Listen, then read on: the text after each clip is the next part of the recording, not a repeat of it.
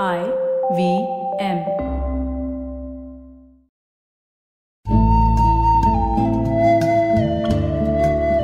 IVM के Hindi travel podcast टेढ़े मेढ़े रास्तों पर आपका स्वागत है। टेढ़े मेढ़े रास्ते ही क्यों? वो इसलिए कि घूमना भी तो ऐसे ही रास्तों की तरह पेचीदा और लगातार उतार चढ़ाव भरा होता है, जहां हर पल कुछ नया देखने और महसूस करने को मिलता रहता है। शर्त बस यही होती है कि आंख कान खुले रहने चाहिए।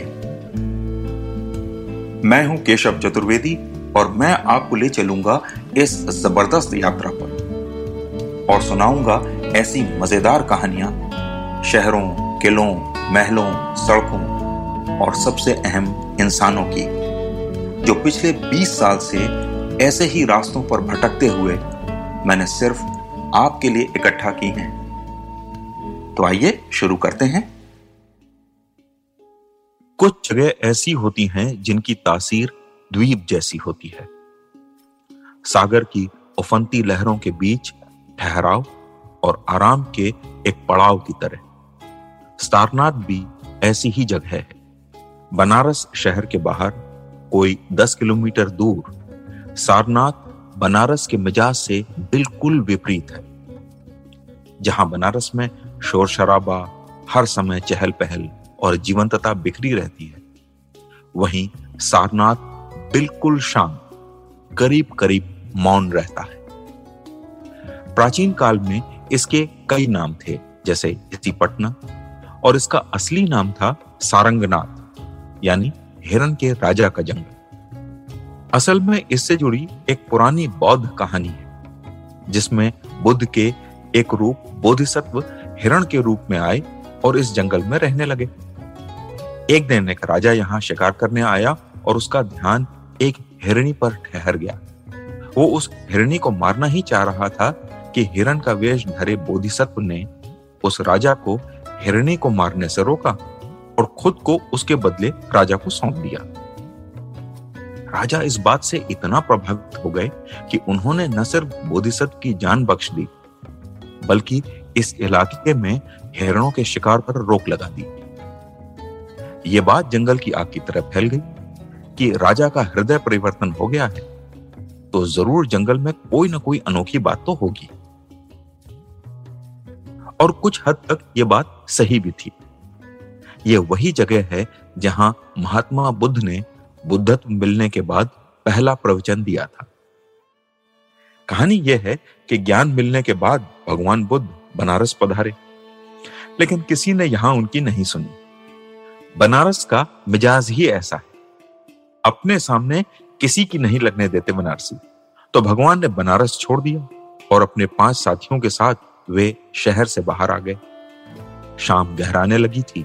ये इलाका तब घना जंगल ही होता था, तो उन्होंने यहाँ डेरा जमाया और यहीं पहला प्रवचन दिया।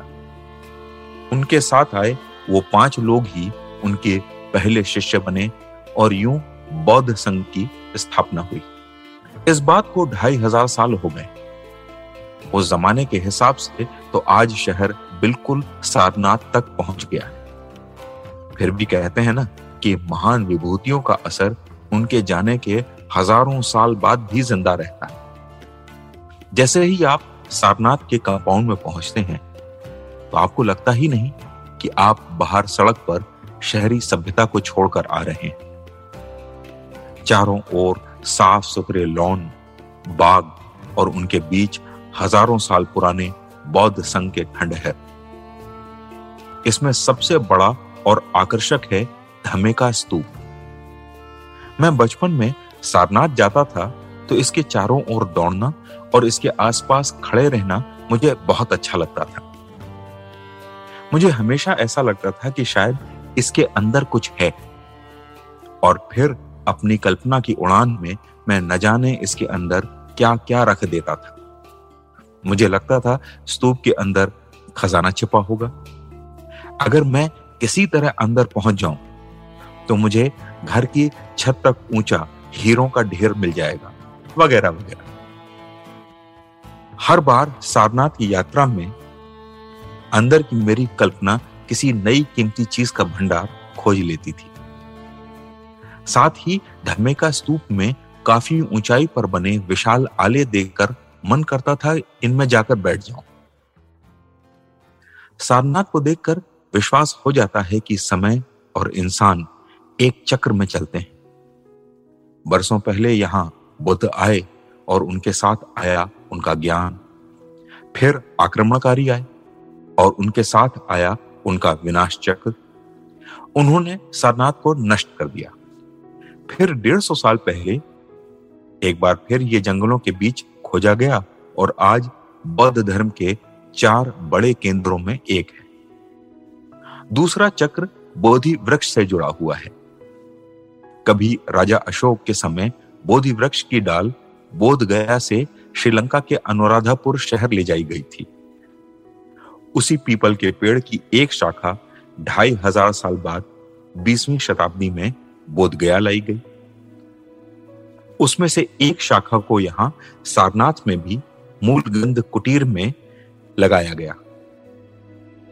तो जिस पेड़ की छांव में बुद्ध ने ज्ञान प्राप्त किया, वही पेड़ 2500 साल की यात्रा करके वापस सारनाथ उनकी कुटी के सामने आकर स्थापित हो गया।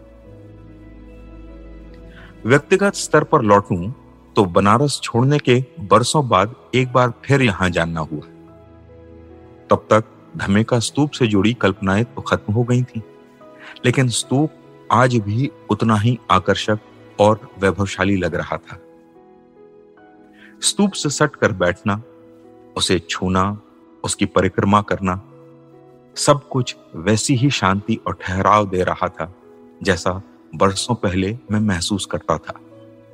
स्तूप के आले देखकर उनमें बैठने का एक बार फिर मन किया, लेकिन आज पहुंच से काफी दूर थे। तो आज टेढ़े मेढ़े रास्तों का सफर इसी मील के पत्थर पर खत्म होता है। अगली कड़ी में फिर किस्सों के एक नए मोड़ पर मिलेंगे और वहां से नए मील के पत्थर तक साथ चलेंगे। अगर आपको ये पॉडकास्ट पसंद आया हो तो इसे लाइक और रेट जरूर करें।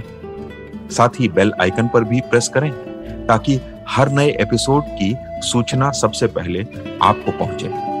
और हाँ, हमारे पॉडकास्ट को सब्सक्राइब करना न भूलें।